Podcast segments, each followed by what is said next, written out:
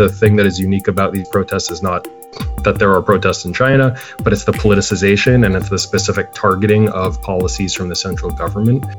You know, if we're going to be boldly speaking against atrocity of any form, then shouldn't the Uyghur issue and Uyghurs deserve just as the same kind of solidarity and compassion from the people who claims to be the champion of human rights?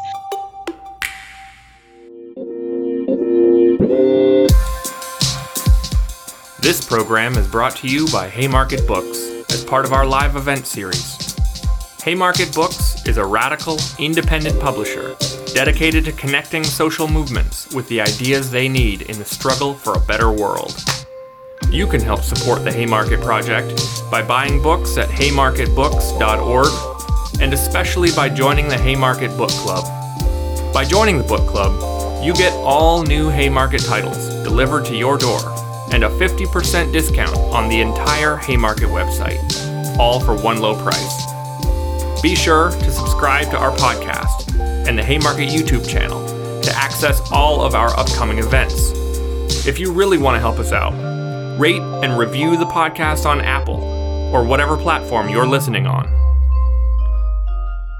Good evening, everyone, and welcome to this Spectre Live event. Uh, I'm David McNally. I'm one of the editors of Spectre Journal, and it really is my privilege to welcome you to what I think is going to be both a fascinating and really deeply informative discussion tonight on the uprising in China, roots, nature, and trajectory of the resistance. As many of you will know, Spectre Journal is dedicated to a left internationalism, a politics of insurgent socialism from below, and a commitment to grappling with the complexity of the real issues and challenges that confront the left movement internationally today.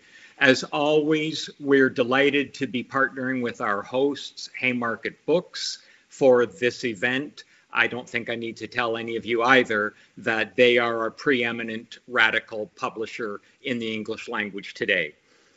Now, the events that we've seen in recent weeks in China represent a truly momentous wave of social protest. But they have also been greeted with a significant degree of confusion uh, and indeed sometimes even hostility by sections of the left. And so Spectre, partnering with Haymarket, has felt that it's, ex- it's extraordinarily important to begin to actually analyze the nature of the social protest movements, their direction, dynamics, and the challenges that they face today. And we've got four truly important and insightful commentators. I'm going to introduce them briefly now. After that, I will simply be calling on them at different points in the discussion. Eli Friedman teaches in the Department of International and Comparative Labor at Cornell University. He is the author of The Urbanization of People The Politics of Development, Labor Markets, and Schooling in the Chinese City. He is also the co editor of The China Question Toward Left Perspectives, published earlier this year by Verso Books. Rayhan Asat is a Uyghur human rights advocate and Tom and Andi Bernstein Fellow at Yale Law School. Since 2020, she has led a public campaign for the release of her brother, Ekpar Asat, who has been held in the Xinjiang internment camp system since 2016, and on behalf of the Uyghurs and other ethnic minorities in China. Stephanie Wang is assistant professor in the Gender and Sexuality Studies Department at Sarah Lawrence University. She is the author of Unfinished Revolution, an overview of three decades of LGBT activism in China, and Made in China Journal. Tobita Chow is the director uh, of Justice is Global. He was a key leader in bringing Moral Mondays to Illinois served as chair of the board of directors of the People's Lobby, and has led trainings on the global economy and globalization on three continents. He holds a master's degree in philosophy from the University of Chicago and a master's degree in divinity from the Lutheran School of Theology in Chicago. Let me extend a warm greeting and, and really profound thanks to all four of you. I'm looking forward to learning an enormous amount from our conversation. So let's really start with some of the most rudimentary issues that are raised at the moment. We've been witnessing this really exceptional wave of protests throughout China. What do you see as the root causes of the uprising? And who do you identify as the principal social groups that have come out in protest? Stephanie, could we start with you? Sure. Thank you, David, for the question. Um, so I think um, I would say the root cause for this particular uprising during this COVID lockdown is a sense of collective fear and trauma and grief. So we've definitely witnessed um, like ongoing protests, either you know workers' protests or LGBT protests or feminist advocacy, you know, since the 1990s. But none of these events are collective in the sense that they inspire the kind of collective fear of Chinese people, right? Because you know either the workers' rights, disability communities, ethnic minorities, they are considered the minority in China, and they're not necessarily minority in population, but in, in terms of power, right? Because power is structured in Chinese society in a very top-down manner. So these marginalized people are, you know, really much differentiated by you know, their access to resource and, and power. So, and secondly, I think um, the particular naming of the grievances of the previous, you know, mass protests um, it does not resonate with many, with many people. And uh, for example, with the feminist and LGBT activists most familiar with, even through you know decades of localization, you know, telling our own stories, it's still very hard to garner you know public support. And on the other hand, we have the Chinese state actively using the, the kind of nationalist narratives to stigmatize movements, saying that they are instigated by you know imperialist you know foreign forces. So, and not to mention that these movements itself, they intend to challenge the system in place. For example, market exploitation, patriarchy, heteronormativity, ableism, etc. So we are seeing that three years of COVID lockdown really expose this very flawed system to ordinary Chinese people, and especially to lower to middle class citizens. You know, these groups they have held on to a very meritor- meritocratic and individualistic mindsets on social justice issues. So, with the help of social media, we are able to see a lot of the first-hand accounts of the, this kind of grievances during COVID, and so many of them got deleted very, fairly quickly. So, I would say when fear and grievance became the primary affects, the kind of emotions that people experience, and it is really unsettling to you know to a lot of ordinary Chinese You know, this other side of the grievance and fear is a complete distrust of the system itself. So the kind of I have nothing to lose mindset, right? Which kind of um, embolden a lot of people to go on the streets. And even for those who had no previous political education, I would say, you know, uh, after 2012, the university system kind of got really quiet about civil society education. So this younger generation actually didn't really have a lot of you know, political education, right? How to organize, how to mobilize.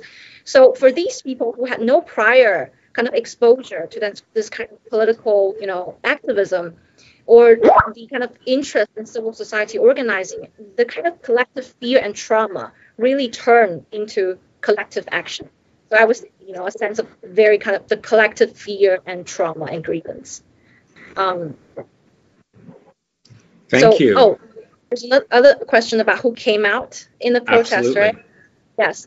Um, so I think the past three years really exposed a central question of the crisis of social reproduction. So we've seen uh, a lot of women, you know, um, like describing their experiences in COVID. They have to take care of all the family. They have to, you know, feed them. They have to wash clothes. So there's a lot of incidences, and actually globally, there's a rising level of domestic abuse domestic violence and the rates of divorce rates are going up very high in the past three years. So we witnessed a lot of women and queer people actually came out in a protest. And actually, some of them actually led the actions of this kind of civil disobedience. So, um, so that has to do with you know middle class women, right? They, they have you know um, they have to take on the the shoulder of the domestic chore without, you know, because they couldn't hire someone, especially, you know, um, of lower class or from the rural region to do the work for themselves. So they feel they have to, fit, they, they kind of face the reality of gender equality, like kind of within the households once they couldn't really hire someone to do those work. And, and women are usually, you know, the first who came out to the protest, either, you know, or against this kind of unreasonable lockdown or going to the streets. Um, and I would say queer people are also very much affected by the lockdown. And since the COVID broke out, uh, I've seen a lot of you know forced to come out stories when you know queer people when they are stuck in their natal families, they have to face um, be interrogated and confronted by the question of their sexuality and marriage pressure. So so I would say women and queer people, you would see a lot of them are actively taking, you know, charge of, you know, um, what what kind of slogan, what kind of, you know, what kind of um, like uh, like uh, the, the the chanting and everything. And the resources for you know when people get arrested because feminists and queer activists they have been really um, resourceful in dealing with the Chinese authorities. So they've also, you know, learned a lot from the Hong Kong protests because we always have this kind of transnational connection uh, connection with um, Hong Kong and Taiwan. So I would say with ordinary people, you know, awakening to this kind of gruesome reality and with the kind of uh, resourceful tactics that's al- already utilized by feminist and LGBT activists, um, it kind of you know came out together and and and worked really well. Yeah. Well, that's hugely helpful just in getting a sense of some of the, those social uh, actors. Uh, who else would like to now come in and, and add some uh, additional perspective and comments on, on this?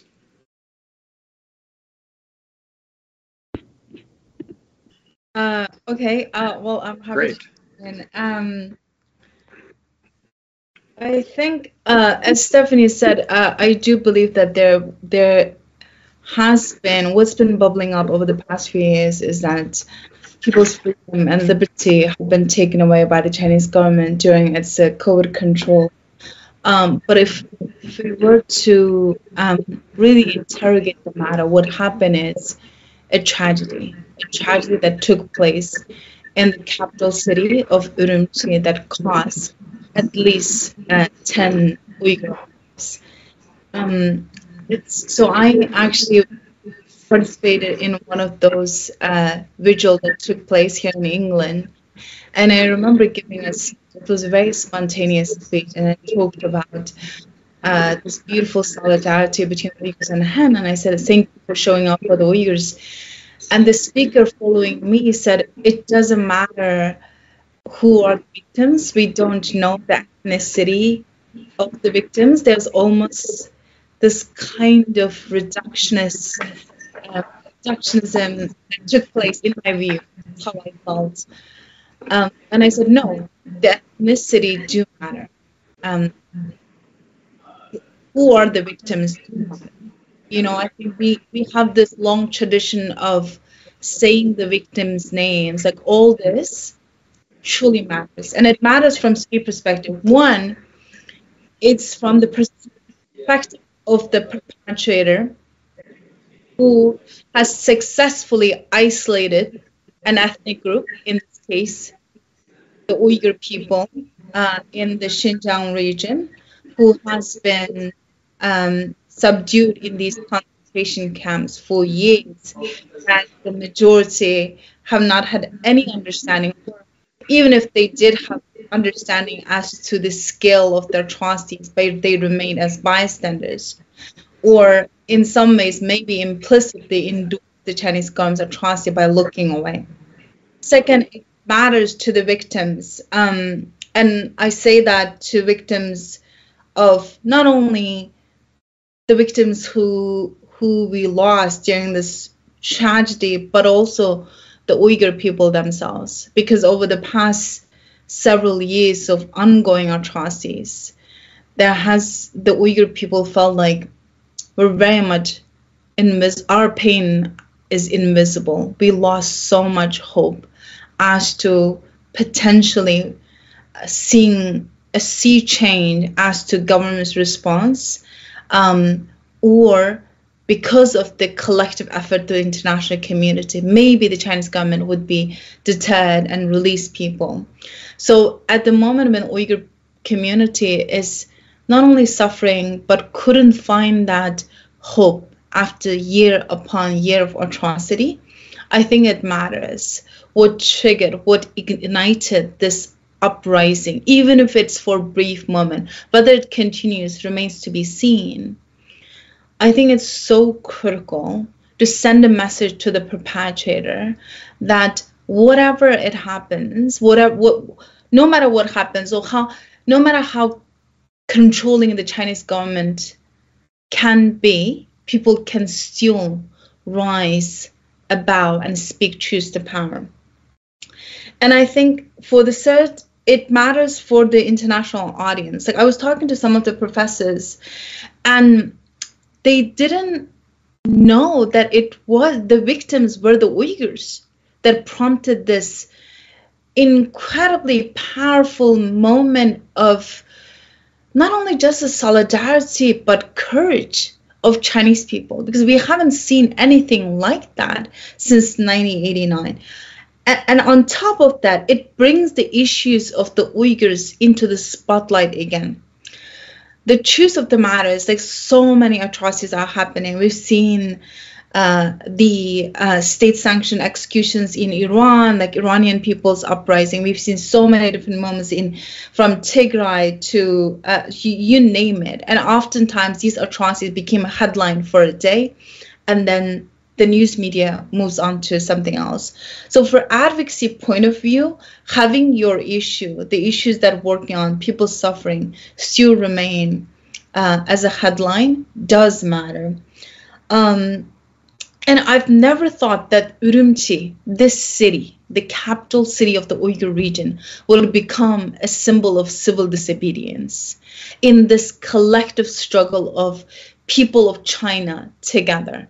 And I think that itself matters. And if I could quote from one of the Uyghurs, uh, Uyghur, just wonderful, wonderful guys, um, who spoke so eloquently what Urumqi, Urumqi symbolizes for the Uyghurs and why it matters is that he said um, Urumqi, and I think I, I can speak for in this content context, uh, speak for for the Uyghurs that Urumqi is like New York City for the Uyghurs, you know, because Xinjiang itself has 16 different cities, but Urumqi is such a vibrant city. It it absorbs, it welcomes everybody from um, different parts of the Uyghur region. Everybody can find a chance to thrive professionally, personally, and in any other way. And that's why, you know, it's it's been seen as this a place that um, really welcomes and just embraces everybody, regardless of your difference of views, which city, your social class, or race, um, or any other matter. So, and this city that means so much to the Uyghur community now has a profound meaning. And precisely because of this reason, um, when in Shanghai, people suddenly, so spontaneously, found that Urumqi Road in Shanghai because some of the streets are named after particular cities. And Urumqi, there was a street that named after Urumqi. The Chinese government was so insecure to even remove that road, just like it has removed the, and stripped the Uyghur identity. It's the same way. So I think that's why I think it, you know, if we were to go back to how it happened, I think the the lives that we lost that really resonated with the Chinese people, at Han people at this time. And I, I do want to highlight one thing. Over the past se- several months, the Uyghur region has seen one of the worst crackdown in terms of COVID lockdown itself. And Shanghai gets a lot of attention, but Urumqi doesn't. You know, because this is a region is almost became synonymous with concentration camps. So who cares about a less degree of another crackdown? So that those are reality that Uyghur community has to navigate. So um, so that's why like I am really emphasizing like why it happened, and uh, I think over the past few years, like Chinese people would, Han people would look at the Uyghur atrocities and say, well, you know, that doesn't concern us. A lot of them became benefactors of that system and that oppression. Like, this is a similar perpetuation of oppression that we've seen in many other cities. If you look at the civil rights movement and so forth. And this is why who came out, unfortunately and very sadly for me speaking as a Uyghur, Uyghur people didn't come out because they're too afraid. And I'm glad they didn't because if they did, the first label they would get as separatists, extremists, and terrorists and they would be the first one who would be sentenced. And in fact, we have seen state media that if somebody even likes what happened or any news about this issue in particular, the tragedy in Urumqi, then they would be sentenced. So, um, I, but I would say it's an uprising that people from all walks of life really joined together this time. It was very spontaneous. It was um, this sort of completely unplanned in some ways it's very inspiring uh, moment of solidarity between people um, so i'll say this much for now and, and continue the discussion thanks okay well thank you for that and and it clearly is inspiring to hear the that degree of solidarity. Uh, perhaps what we can now do is explore a little bit further the the nature of the demands that people were making and what links these demands what do they share in the way in which they begin to raise a kind of critique of the status quo situation so uh, toby might i ask you to uh, start us off on that Sure. Um, I would say, I mean, the, the, the, clearest unifying demand is was an end to the zero COVID policies, uh, an end to these extremely strict lockdowns, and um, these like never-ending mandatory PCR tests, and uh, these other uh, aspects of the zero COVID policy that were like extremely disruptive to day-to-day life. Um, I think it's uh, um, important to get clear on uh, how extreme the zero COVID policies were. Um, this gets like confusing uh, coming from the U.S., where um, uh, uh, you know, like we. We, we associate like opposition to so-called lockdowns with uh, right-wing elements here in the U.S. Um, it's important to understand like the lockdowns uh, that that were imposed upon people in China were completely different to anything that was ever experienced, even even at the height of the early days of the precautions in 2020 that anyone experienced in the United States. I would say in the United States, we never uh, actually underwent anything like a real um, uh, lockdown. Um, so, uh, you know, the the just to take the example of the the uh, deadly fire in Urumqi that um, that set off the protest wave. Um, uh, as best as we can tell, uh, the, this fire became so deadly because of how, as part of these lockdown policies, uh, blockades had been put up by authorities um, around this uh, this uh, residential building so that uh, people were unable to escape and that and to the point that fire services were unable to make it to the building. So people couldn't get out because the way was blockaded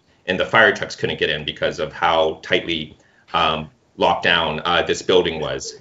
Um, and uh, this is, you know, uh, in uh, has been mentioned, like in Urumqi, the, the the lockdowns were exceptionally strict because in in Xinjiang, all the all of the mechanisms of repression that the Chinese government has been developing, like Xinjiang, and I would say Urumqi in particular, has been sort of the epicenter of where these these forms of state control have been developed in in in the harshest possible way, right? So it's it's sort of not surprising that this uh, uh, that this is the location where this tragic fire occurred.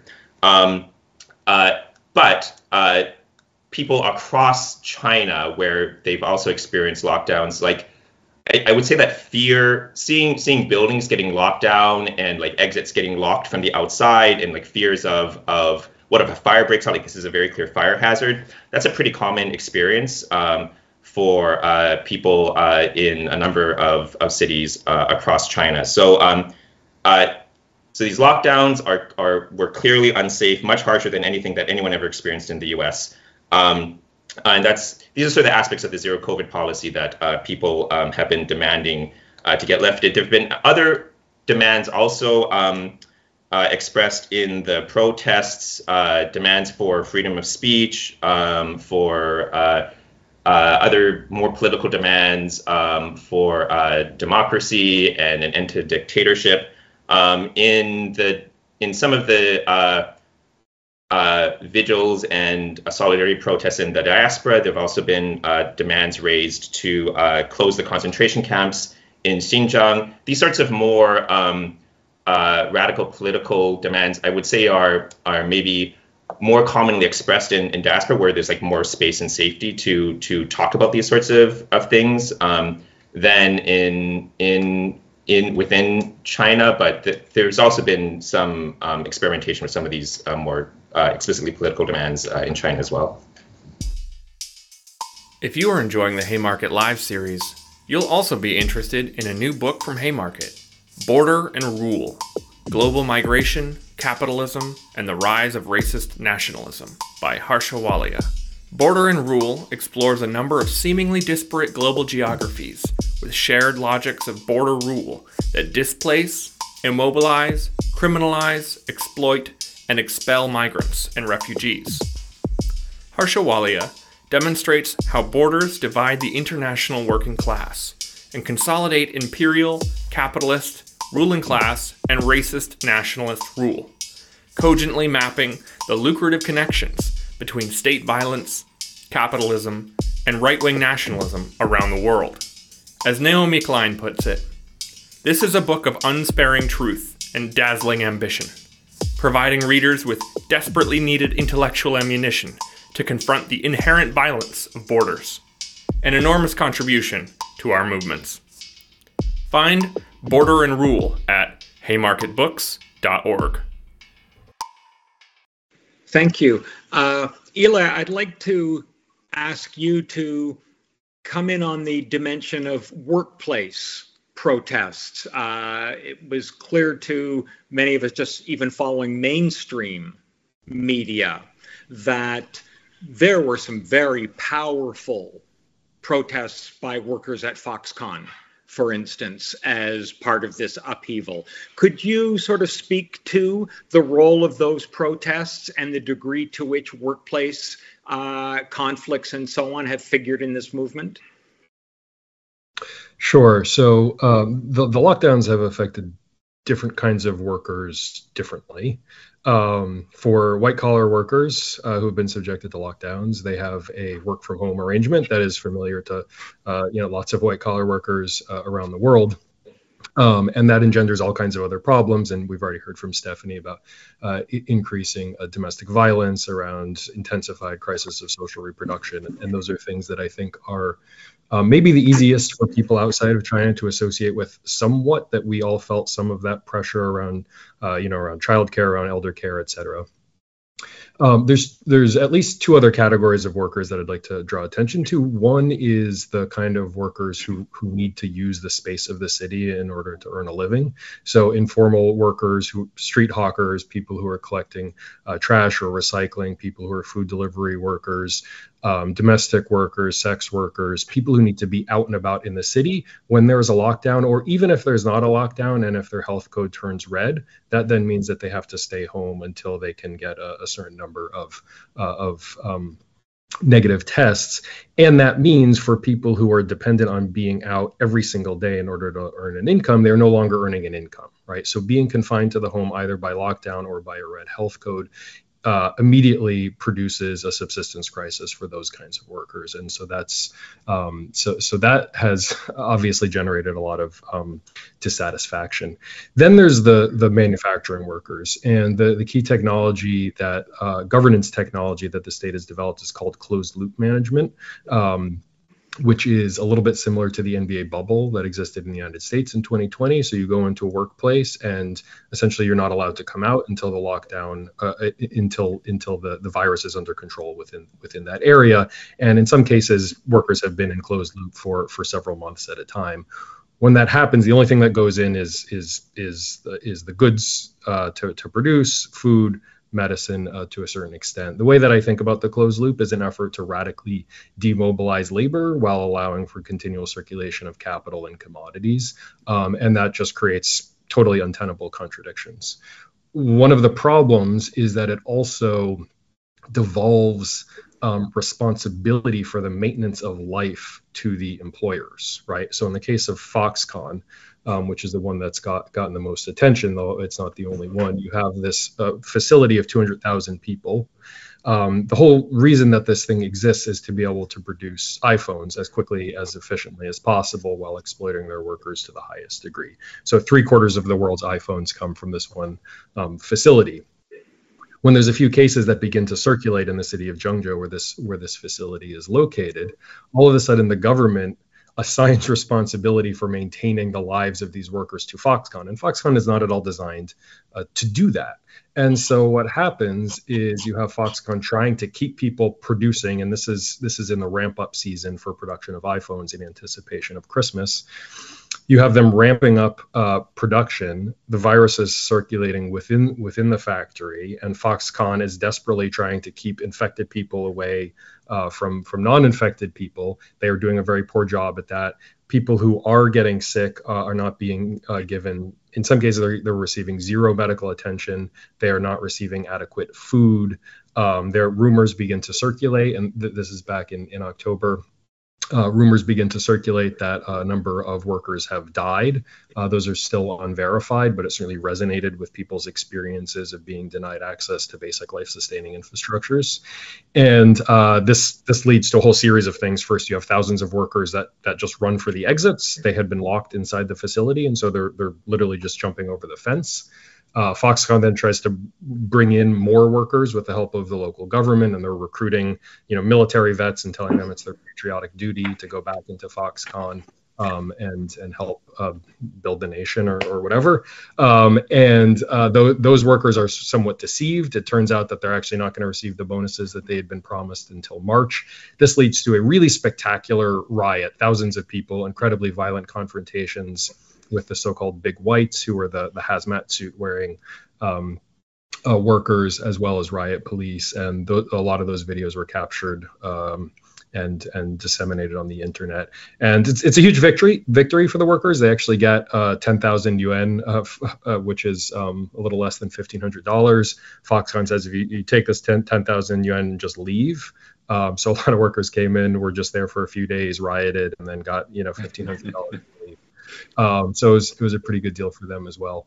Um, so there's been all there's been all kinds of re- resistance, right? And that that's a particular form that it's taken for for manufacturing. But I think the thing to understand, as we've already heard with respect to the to the situation with Uyghurs, with respect um, to processes of social reproduction um, and, and um, gender gendered forms of oppression, what the lockdowns have done is really intensified these existing forms of exploitation and social domination, and really pushed them to a, a, a breaking point. Thank you. And listening to the picture that all of you have painted, you're describing a degree of a sort of incipient feminist and queer element to the protest, including who's been leading some of the actions, and obviously working class character to many of the protests, a degree of social solidarity with an oppressed people, the Uyghurs, one would like to think that in the descriptions that you've given, the international left would see that this is clearly a social protest movement of the sort that we support, whether when we're in the United States or Canada or Britain or what have you. Uh, and yet, the reality has been somewhat more complicated. So, could you speak sort of directly to, to the question uh, should the global left both see this upheaval as progressive, socially progressive, um, and what's holding people back from embracing that and lending solidarity? Stephanie, do you want to start us again? Sure. Um, so what I've been observing is that a lot of Hong Kong people, they are reluctant to support. Um, many of them are re- uh, kind of reluctant to support um, the ongoing protests in China, which I completely understand because when the movement erupted in Hong Kong, the Chinese government used a lot of nationalistic rhetorics to kind of you know, um, use it as a state propaganda to incite the kind of separatist um, emotions. Um, so, which I think is a shame that um, these kinds of um, um, hostility exists in in in you know the the like two movements. But I would say that you know a lot of the people on the left uh, see Chinese people still in a very monolithic view. Um, sometimes they just view Chinese people as equivalent to the Chinese government, or they see Chinese people as this individualist, you know, meritocratic, um, you know, group, um, which is very uh, inaccurate. Um, so in the past, uh, movements, especially you know the movements, uh, you know, umbrella movement and anti-extradition uh, bill amendment movement in Hong Kong, a lot of activists in China actually support uh, and show you know signs of support to you know activists in Hong Kong. Um, and there are like ongoing uh, solidarity kind of connection between these you know activist groups. And one, one of my friends, Sophia Huang Xueqing, uh, is actually you know and other friend Wang Jianbing, um, they are in being detained and arrested by the Chinese government. And Sophia wrote uh, what she witnessed in Hong Kong in 2019 and was detained for months. And now she's they are detained again and they're facing criminal charges. So these stories has have been erased.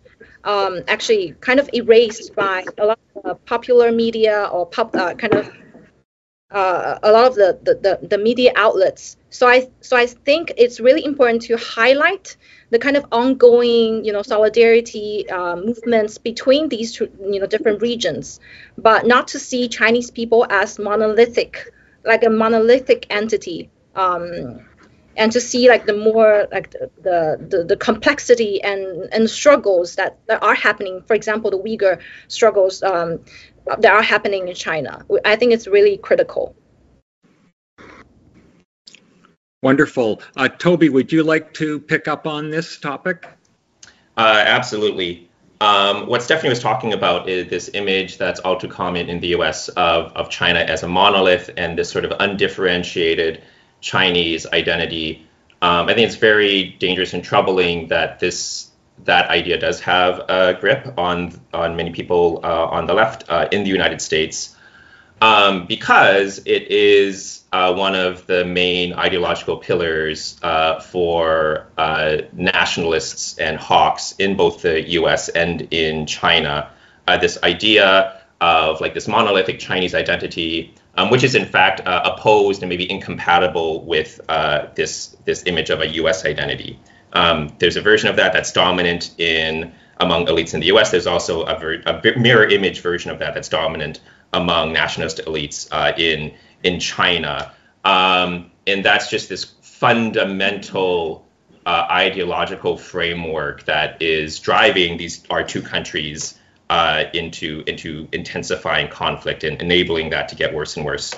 Um, I, I, think it's important for us to understand that the best antidote to escalating nationalist conflict is a spirit of international solidarity uh, built from the grassroots. And the majority of people in the United States and in China uh, and in countries beyond, uh, and certainly working people, uh, share the same problems that have the same root causes in corporate power, in economic inequality, in authoritarian nationalist leaders, in unaccountable elites, um, in a fundamentally dysfunctional global neoliberal political economic system.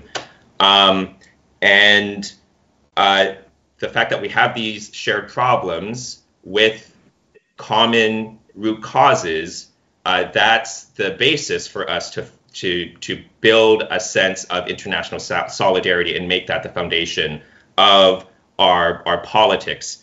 And um, one of the one of the big obstacles to building that sense of international solidarity that I have run into uh, trying to do this uh, within organize my organizing work in the United States is this. Um, I, there's there's a lot of there's a lot of obstacles. One of the obstacles that's out there is this um, image of Chinese people as sort of um, docile and obedient and part of this uh, sort of like hive mind like collective in in China. Like that's a very dominant it, uh, image, um, and uh, uh, it has a grip on a lot of people, uh, even even uh, on the left.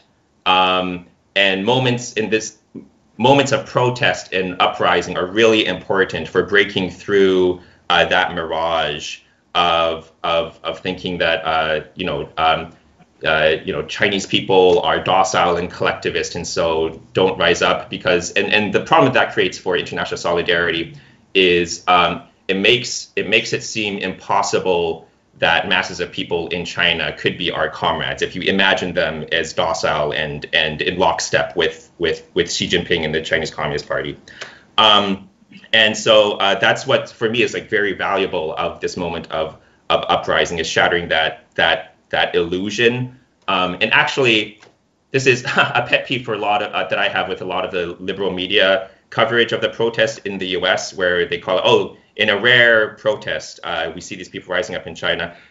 There are a lot of things about uh, this uprising that are are new and unique and that we haven't seen in decades. Um, but protest in China is not actually rare. Like people protest in China all the time it's the politicized nature of these protests and how they're they, they got nationwide. Like that is that is something that makes them special and we're paying specific attention to. Uh, but protests in china is is not actually that rare. So, sorry that's just a um, uh, a pet peeve. So i think there is um, this concern that many people on the left have that supporting these protests are somehow going to feed into anti-china narratives um, and I would just like flip that on its head and say this is an opportunity to build a spirit of international solidarity, and that's what that's our most powerful tool on the left to counter these anti-China narratives that um, nationalist elites in the United States are are trying to um, impose upon us. Uh, there are other narratives that are that also are are some places on the fringes on the left, like this idea. I saw some on like social media these claims that somehow the protests were being instigated by the CIA or something. Um, uh, I just think that's nuts. I'm not, I'm not going to, I want to dismiss that very quickly. Um, but uh, uh, yeah, those are some of the obstacles I see to uh, left solidarity. Yeah. Okay. Thank you. Uh, Rayhan, could you speak uh, to the importance of international solidarity from the standpoint of the work that you have been doing in solidarity with the struggle of the Uyghur people against the oppression that they experience from the Chinese state? I think you're still muted.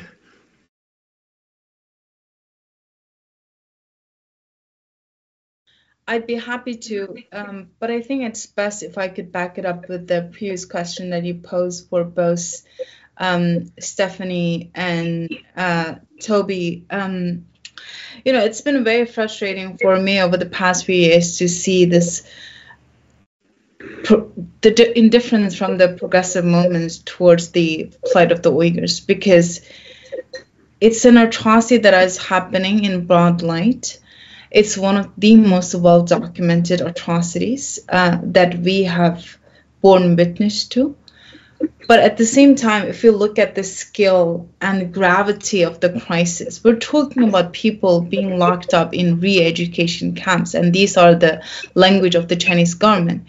Uh, m- most materials of these like leaked documents where like government's wording couldn't be more clear in terms of expressing this intent to destroy um, the collective existence and dignity of the Uyghur people. Um, but the way I saw this disconnect and this indifference that led to this prolonged agony of the Uyghur people is that you know, China has been this very fascinating country for such a long time for many. It has this vast history, um, and a lot of people actually built their lives and career over this, you know, studying about China, studying about Chinese civilization, and all these sort of things. But at the backdrop of everything that happening, we also saw um, you know, uh, the U.S. government's invasion in Iraq um, and other human rights abuses that committed by the U.S. government. We can always criticize U.S. government for what has done in other parts of the world, but that doesn't mean that we should be shying away from criticizing the Chinese government for what it has, what it continues to do to the Uyghurs. Um, and and the secondly, China really weaponized this whole like oh, if you criticize the Chinese government, there is some sort of correlation between criticizing government versus this anti-Asian or anti-Chinese sentiment that we're seeing in the West.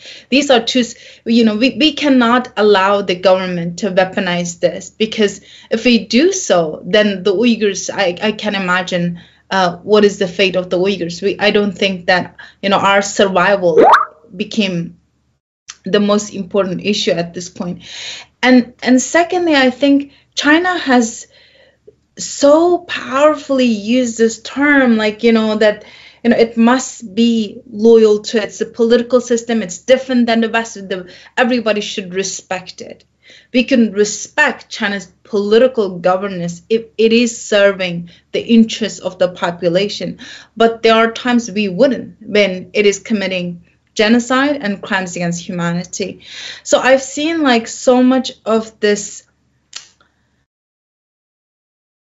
It's it's just like unfathomable situation of just allowing this atrocity to continue when I've seen so much solidarity from uh, the left on other issues that often even politicize, whether it's uh, Palestinian issues or um, you know, like when the US government position is vastly different than than Europe. So, you know, if we're gonna be boldly speaking against atrocity of any form, then shouldn't the Uyghur issue and Uyghurs deserve just as the same kind of solidarity and compassion from the people who claims to be the champion of human rights. So why solidarity is so important I took my advocacy slightly differently. For example, like when I a year ago when I saw like a, the new members of Congress uh, came into power, like I tried to bring in members of Congress who are of Asian descent because it's so important for them to speak up because the Chinese government has, again, as I said, has been using this crisis um, in a way to stop scrutiny over its atrocities. Um, and I worked, you know, I reached out to the Office of uh, Representative Young Kim, and who has done a remarkable job in terms of preserving Uyghur culture and so forth. And I also introduced the Uyghur issue at institutions like Harvard, because the Chinese government has been using this Harvard data to say that, look, everybody actually, according to Harvard's uh, survey, uh, the Chinese Com- Communist Party is favored by 70% or something. So if that is the case, then you know institutions, elite institutions such as Harvard should speak up. And then there was a wonderful piece in Cornell actually by a, a Han scholar who said, "Are the Chinese the whites of the West?"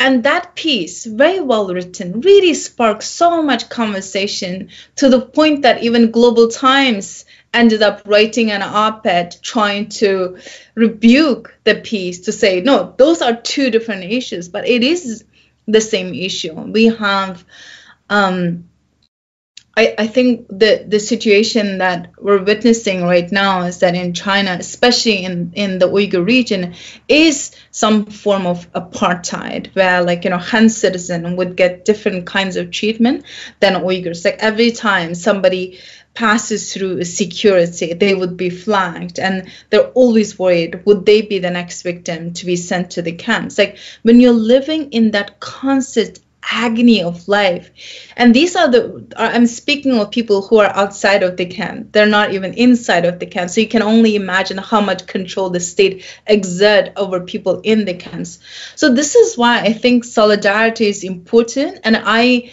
I I tried not. I mean, there are a lot of like um another issue that Uyghur cause somehow uh, people who have spoken so critically are more on the right. But that doesn't mean that you know we have people like Senator Chris Coons of Delaware, Menendez. So many senators did speak up, um, except they were not as loud. Um, so that's why I think uh, I chose a very different kinds of advocacy and in one of the letters that I um, petitioned, and now it got covered in the Guardian, one of the biggest signatories was the Asian American uh, Association. And once we were able to get them, and it kind of like trickled down to Chinese American or Chinese Student Association. So we start to see this rippling effect of solidarity. But to get there, it, it took a lot of effort because uh, I just heard recently from one of the Oxford student organization that they have uh, been trying to organize a Uyghur event, but they're always worried. Like one of their students uh, who serves on the board is Chinese, so they, they don't want to get him into trouble. That is very disheartening to me. Here in institutions like Oxford, Yale, or Harvard, we want to organize an event where like the children of political elites in China study can carry the message that Oxford, Harvard, and Yale, these institutions do care about the plight of the Uyghurs, yet we're afraid. And you know, the the Chinese government even can silence speech in a free world should really um, terrify us all. Uh, uh, with that, I think it's incredibly important when I saw there was a vigil at Oxford, and people who spoke at those vigil are students themselves. Uh, some of them were careful uh, to mask, not to reveal their identity. But even that, I think it already sends a very strong message to the Chinese government that people are now um, awakened to this new reality where they realize that if the Chinese students or Chinese people don't speak up, that would become ultimately a national sin.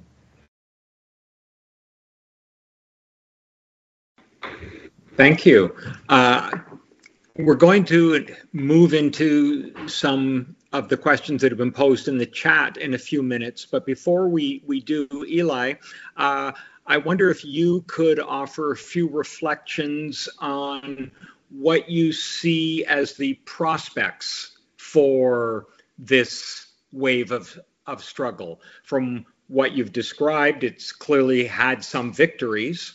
Uh, do you think that we're looking at a sort of revival of popular protest and popular resistance in China? Is this perhaps a, a kind of inflection point? Yeah, so there's the question of the the large scale nationwide protests um, that we saw in November. That is over and is unlikely to be revived anytime soon uh, the repressive capacity of the state is just overwhelming, and they clearly uh, have made a decision to to repress. So there, and it is, it's already been rolled out. There's people who've been sent to jail. I think we do need to be in solidarity with the folks who uh, are in jail, and we need to continue to demand uh, their release. So, so that particular form, I think, is is unlikely um, to persist. But as we've already heard from a couple of speakers, there is a lot of protest that happens in China all the time. Um, if and in fact there's there's a resource that i recommend checking out called the china dissent monitor. Um, and one of the things that they showed is that there was a big uptick in protest actually even before everything that happened in november. So going back to september you can begin to see the number of protests against lockdowns beginning to rise. They're small and isolated but they're happening.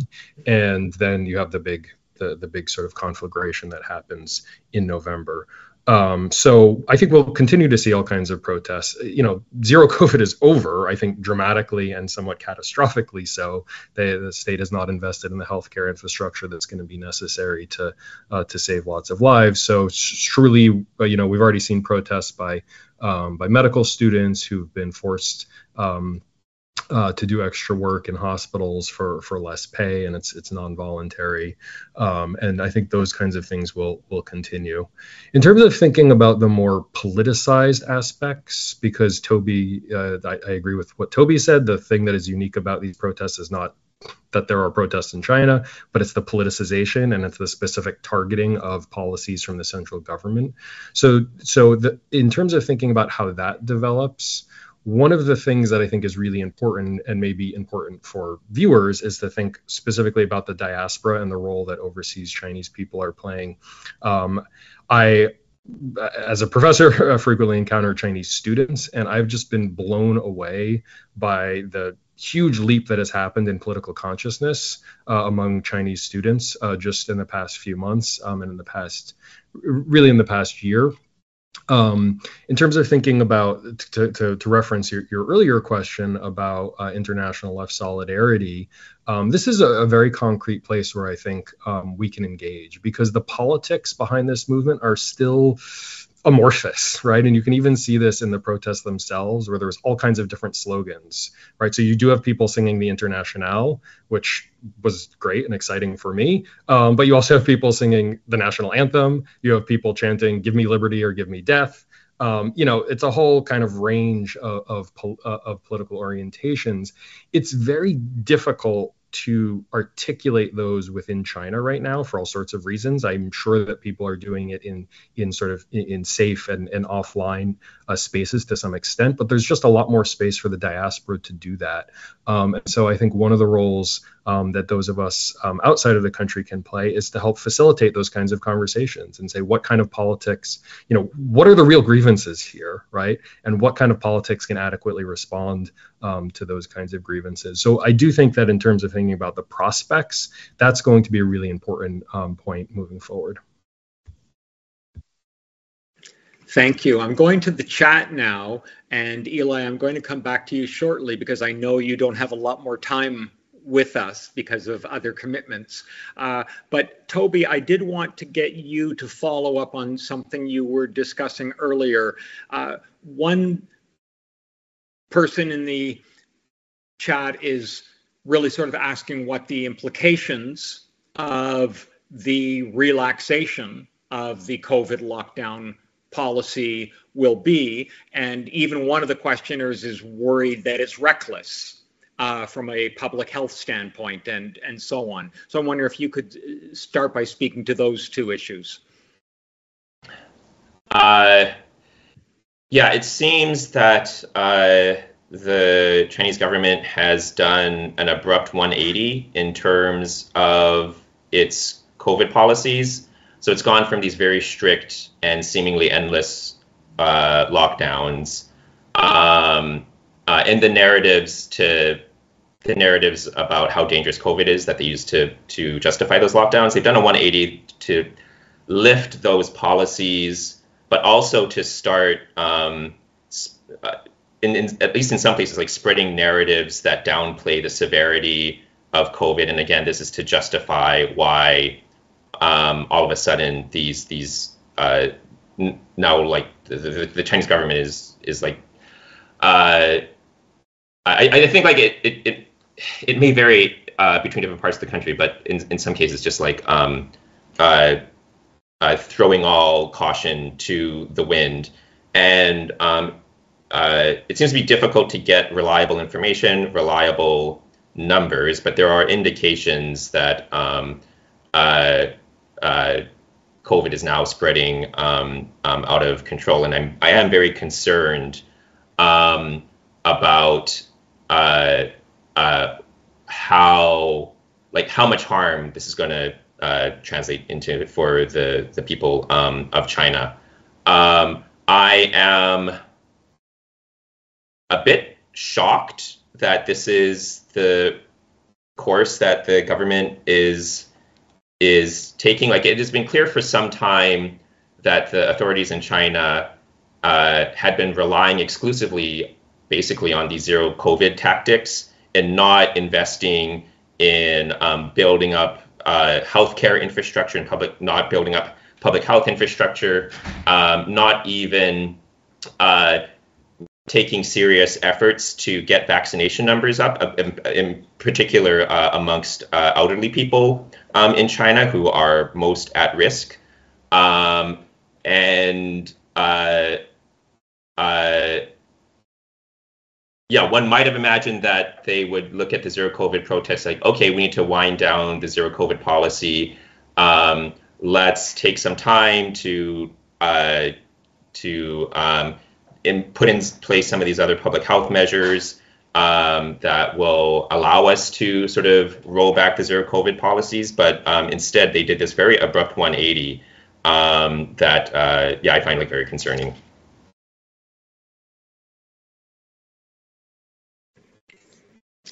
There's a question that's come in for us. Uh, and Stephanie, I'd be curious to hear your reflections or observations on this. But someone has, is asking us I have heard that the protests included slogans in solidarity with the Iranian protests.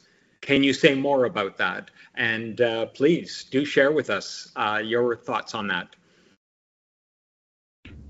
Yeah, I think uh, so. Previously, before the, the kind of mass protests in China, there are a lot of discussion, in fact, um, or articles written about the Iranian protests. Um, I think one of the major things that spark um, people's interest is how how the Iranian protests obviously it's it's about gender, but it's all it's more it's more about um, anti oppressive government. So I think that kind of um, feminists really utilize this opportunity to connect what we are experiencing in China with that of the struggles of you know women's struggles in Iran. Um, so I see a lot of critical discussions of the Iranian protests. So it's not a surprise for me to to hear the chanting of women life freedom um, in these kind of protests. So it is obviously about women, but it's also about how people took up the streets to fight against government oppression. So I think those two aspects really come come together. Um, and yeah, and I, and I do hope um, these kind of connections were made more clear to a lot of protesters who are, you know, chanting a lot of misogyni- misogynistic uh, remarks um, in those protests. So, so we have um, ongoing feminist discussions of how to use kind of anti-misogynistic remarks to to um, to rally in those um, protests. So that is kind of the in, some of the internal tensions that I've witnessed. Um, yeah. So. Mm-hmm. Thank you. Um, Rayhan, I'm going to have one for you in a moment, but I need to get this to Eli before we lose him. Uh, because Eli, it's a direct follow up to your earlier discussion, uh, particularly around Foxconn. The uh, question in the chat is What does the workers' resistance to closed loop mean for the future of a Chinese labor movement? Um, thanks. It's a great question. I don't know the answer. Um, one thing that the resistance to closed loop really under underlines is the position of migrant workers. So in China, when you leave your place of household registration and you go to the cities to find jobs, which about 300 million people are, have done, uh, you forsake guaranteed access uh, to healthcare.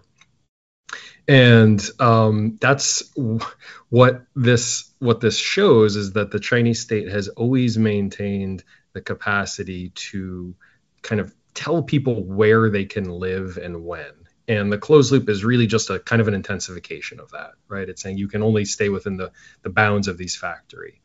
Um, you know, I was thinking about something when when Toby was talking about building out national healthcare infrastructure. China has an incredibly decentralized and fractured healthcare system, right? And so when you leave your place of household registration, you go somewhere else. That means you're not guaranteed access to healthcare in that place. And you know, in in the course of a pandemic, it really highlights the shortcomings of that because again, you have 300 million people who are in that position.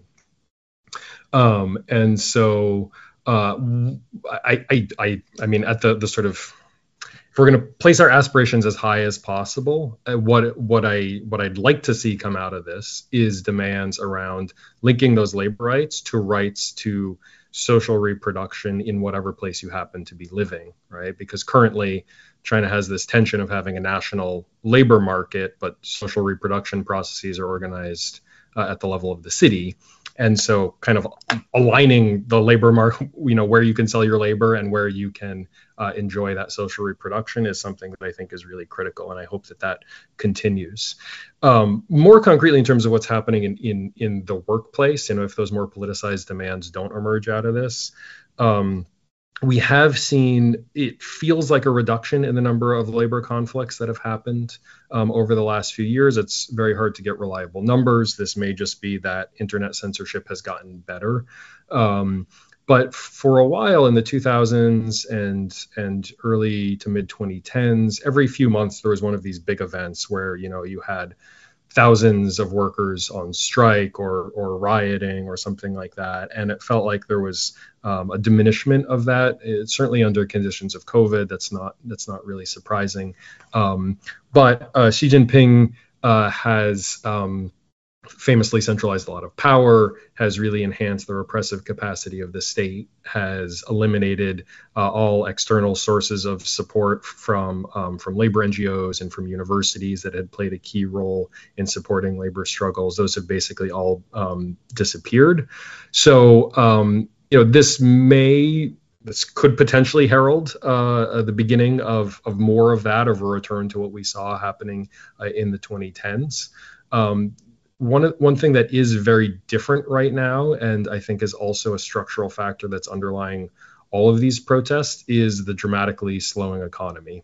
Um, and this is something that the Chinese state has not had to deal with for the past 30 years, when growth has been averaging, you know, 8% uh, or what have you for for a very long time. Growth is slowing. That has been, of course, accelerated by zero COVID. Um, and for for both uh, rural uh, rural to urban migrant workers. This is a problem, but also uh, increasingly for um, for middle class urban youth, for university students. They are extremely concerned about their future prospects. Um, and unemployment rates for for college graduates uh, are quite high, and so I mean this was I think one kind of part of what's maybe Stephanie was suggesting around this fear and anxiety. There's a real fear and anxiety about social, about downward social mobility in the future and whether people, you know, will be able to have access to decent jobs. So anyway, that's that's not really an answer. You know, we can't look into the crystal ball and know how how things are going to develop precisely, but those are some of the dynamics. Um, that I see playing out in the years to come. Um, and I do just want to apologize to everybody that I'm going to have to leave a few minutes early. No worries, and, and thank you, Eli. And uh, I'll be thanking you in your absence at the uh, end of our discussion. Uh, Rayhan, we've got uh, two different questions that I think really speak to some of the issues that you were raising earlier. So let me ask you about both sides of it. One of the questionnaires wants really to understand a little bit more about Islamophobia in China uh, and the way in which it plays out domestically. The other questioner really asked something very direct about solidarity prospects. They ask us, how can the precedent of Han Uyghur solidarity be built upon? So, really, both sides of, of that picture, if you could. Yeah, thank you. Um, so the way the way the Islamophobia comes into context when um, concerning the Uyghurs is that you know for years Uyghurs were very much exoticized in in China. You know, so that's a a one way to put it. So um, and it in that way, what happens is that when the state exoticizes you as this community who can sing and dance, like people get to know you through that only lens, uh, it reduces your collective talent and wisdom, culture, history, tradition, and everything that comes with this. So oftentimes, um, growing up, like I would face questions like, "Oh, can you dance for us? Like, can you can you move your uh, neck for us? Like, that's the move that you guys are known for."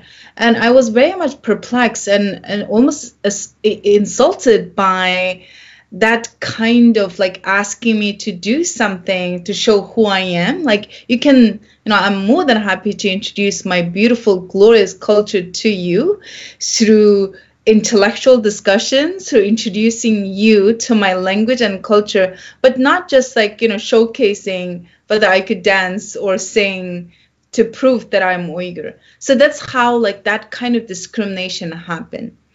And then as it evolved i think we had Sean Roberts did a wonderful book that um, People's War on China, how like the direct link between uh, the war on terror and its uh, indirect impact on the Uyghurs. You know, when the world was um, grappling with um, whether it's the terrorist attacks or concerns and everything, all Muslims, um, doesn't matter whether you're in um, in Turkey or in the US and as well as in China. I think many states, authoritarian governments, use that as an opportune moment for them to crack down on their ethnic population.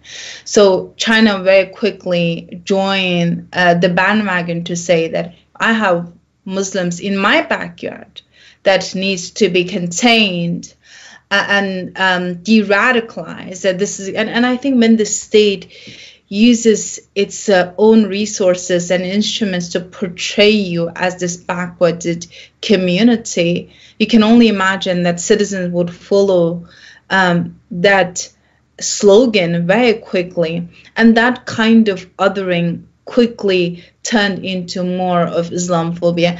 And this is why I think I reject to portray Uyghurs as just Muslims. And in some ways, maybe corporate media needs to do much more than, oh, look at the Uyghur Muslims in China. And I, I had a very much discussions, even like institutions like Human Rights Watch who uses Uyghur Muslims as if the Uyghur community that's the only thing they do, like they pray.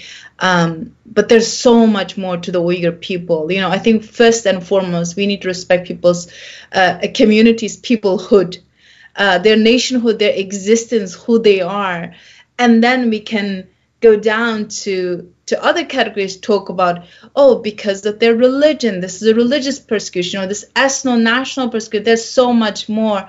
But then the headline always the uyghur muslims and i think that does not help.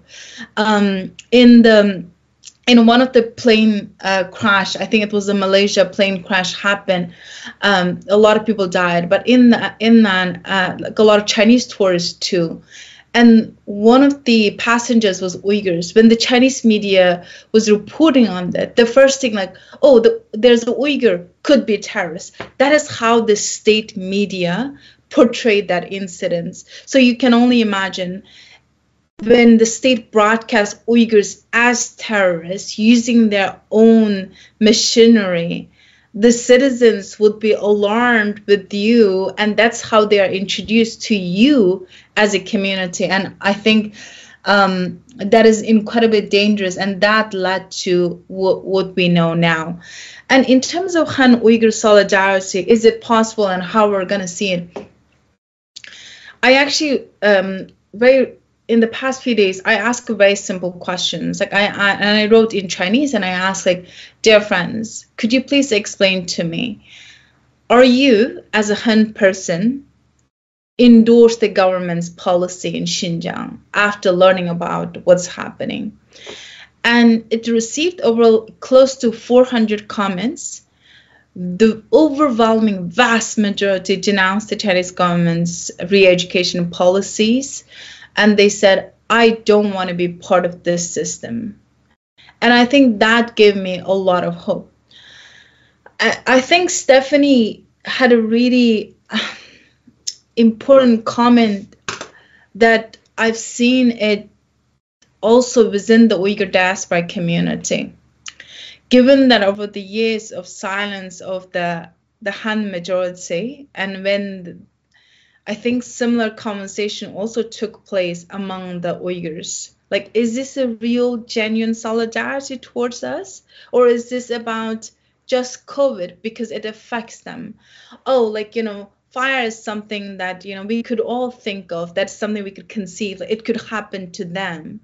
But concentration camps or re education camps wouldn't necessarily happen to the Han majority who is seen as this upper class versus you are the so I mean should we celebrate this and call it solidarity? Is this a solidarity? How should we even define it? Or is it like um solidarity of convenience or a moment?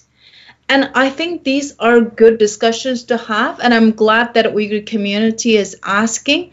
But I took the position that I don't think we can even afford to question it. That was my immediate response. But I, as I interrogate this matter more, I'm like, we should question it.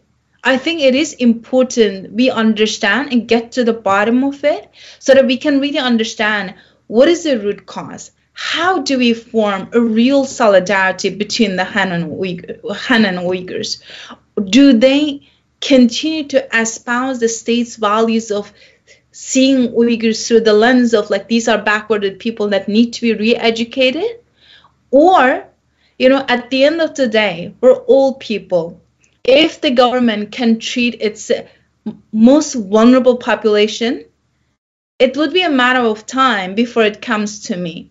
Uh, Professor, uh, uh, I think um, I'm forgetting his. Uh, I'm going to mispronounce his last name, so I want to make sure. In the Atlantic, um, he wrote this really good piece about sometimes it's either a uh, Professor Jeff uh, Wasserstone wrote a piece, and I think it was a really good piece in terms of explaining. Sometimes it takes a celebrity to really alarm what's happening. We've seen in the case of like Peng Shuai, when a star tennis player disappeared, like everybody, international community, everybody. Sometimes it just takes a common man for people to really realize that you know this could happen to them too.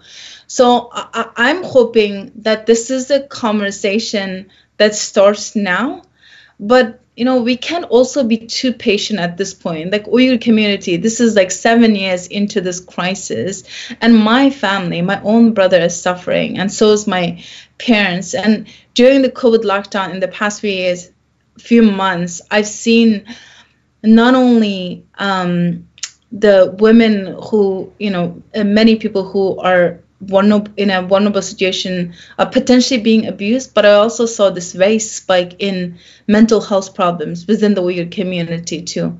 Uh, I have known cases of people committing suicide and I couldn't disclose their names uh, out of concern for their family members. But these are real things that have happened. And and I think this is why it's really important that solidarity not only comes from the Han people, but also from the universities to really provide an opportunity for collective discussions between uh, Uyghur students and Han students. And dare I say, there would be very few Uyghur students in this university. Over the past few Uyghurs can't even get a passport to leave China and study. Uh, this is why I think I, I truly believe that universities need to play uh, more role, and I think we should encourage the Chinese government that, you know, just as Han students can study and excel and thrive in American campuses, Uyghur students also belong to these campuses as well. Um, Uyghur students uh, they, they don't deserve to be in the concentration. They don't need to be re-educated, re-educated in these camps. Um, they should come to all these institutions where we're welcoming Chinese students. So I hope without these platforms and opportunities, I don't know how this solidarity is going to sustain for a long time. Thank you. We're we're getting into our last few minutes in the discussion period. And uh, so, Stephanie and Toby, I'm really going to ask you a, a fairly general question and let you take it uh, wherever you want, which is given this really, to me, hugely informative discussion, I, I, mean, I found it illuminating to listen to all of you. What are the key points that you would like participants in our session today to take away, to be thinking about, or acting on? Stephanie, let me start with you. Okay, thank you for this question.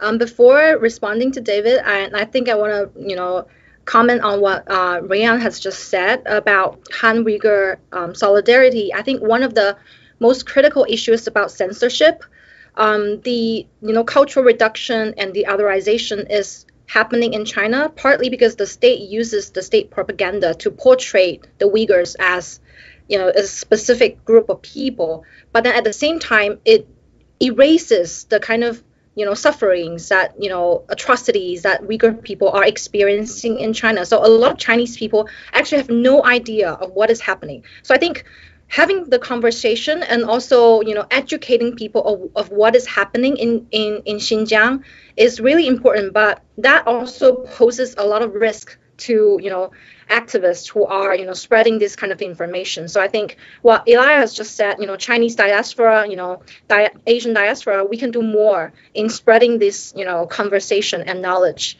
so that you know this kind of Uyghur and Han solidarity is not just ephemeral, right? It's not just ephemeral in, during these protests, but we should really continue this discussion of, you know, how people um, in in different places they suffer from state oppression.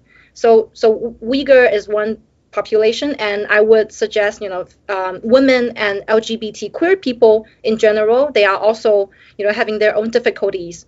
Um, so I think one of the message that I want the participants to go home and take you know take away is to see how COVID really has this differentiated impact on you know people like on people people's lives in China. So for example, what sparked this you know mass protests is a collective trauma and also the kind of resonating empathy with the the the fire, the block fire in Urumqi, and also the connection with you know, ordinary Chinese people's lives and to see how COVID actually has different impacts, especially impacted those minority people, uh, people who are on the marginal, uh, marginalized position. For example, the workers, the migrants, the women in heterosexual families, and queer people.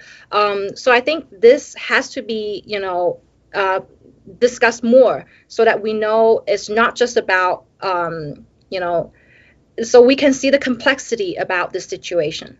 Yeah, and I'm really thankful for, for this conversation. Thank you. Wonderful, thank you. Uh, and Toby, really the, the, the same question over to you.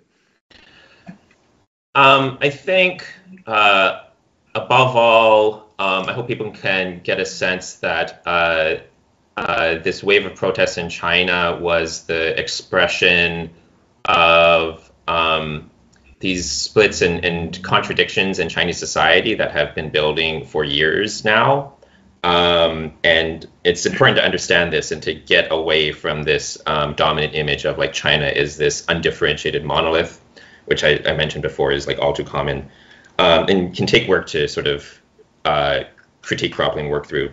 Um, uh, we, we've talked about uh, a bunch of different uh, contradictions in Chinese society that that sort of express themselves in these protests. There's the exploitation of workers, uh, particularly the 300 million migrant workers in in China. Um, there's the loss of uh, upward mobility and unemployment for young people, particularly for um, I think particularly important here is uh, for uh, college educated uh, young people who did like everything right and and graduate from college and then find that the that they don't have the upward mobility um, that society has promised them. This is a very ex- this um, can be uh, a very powerful source of anti-establishment politics if we've seen around the world, including in the U.S.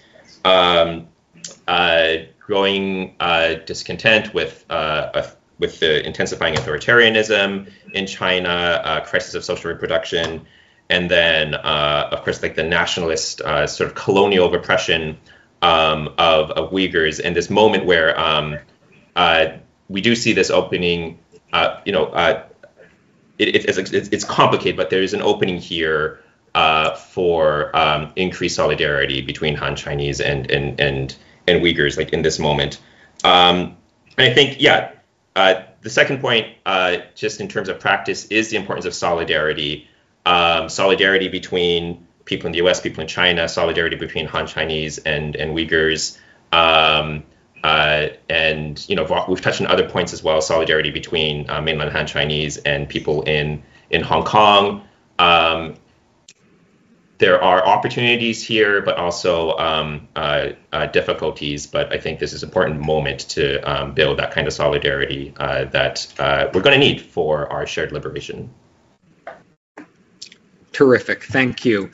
Let me begin by once again thanking our hosts, Haymarket Books. They do an amazing job as a publisher in keeping radical critical voices out there and available, but also in sponsoring the annual socialism conference, in providing venues like this in collaboration with Spectre Journal, and we owe them a, a, a big uh, shout out tonight. I want to thank our four just really, for me, fascinating and informative commentators. Stephanie Wang, thank you. Rayhan Asat, thank you. Tobita Chow, thank you. And Eli Friedman, who had to leave us a few minutes early. Thank you very much. On behalf of Spectre Journal, I want to say that we're proud to host events like this because we're not going to build a mass democratic participatory left internationally unless we move beyond simple slogans that refuse to engage with the real social dynamics and complexities of struggle in the world today. Uh, if we're going to build global solidarity, we need to understand where oppression exists and where struggles against it are arising. For all of us at Spectre, socialism is nothing if it is not about human emancipation. And I think you could hear that message in all kinds of different ways coming from our speakers tonight. For those who would like to know more about the journal, please go to spectrejournal.com. You'll see the opportunity to subscribe and to donate. And we do try on a regular basis to sponsor forums like this on some of the really key social justice and global justice questions of our time, and we consider all the aspects of the recent struggles in China that we've been talking about to be central to any movement for global justice. So, once again, a big shout out to all of our speakers. I can't thank you enough. And to Haymarket Books, on behalf of Spectre Journal, uh, I'm David McNally, one of the editors. We look forward to seeing you again in the next conversation that we sponsor. Good night, Solidarity. Thanks for listening. If you like this episode, subscribe to our podcast and to the Haymarket Books YouTube channel, where events like this one are hosted live.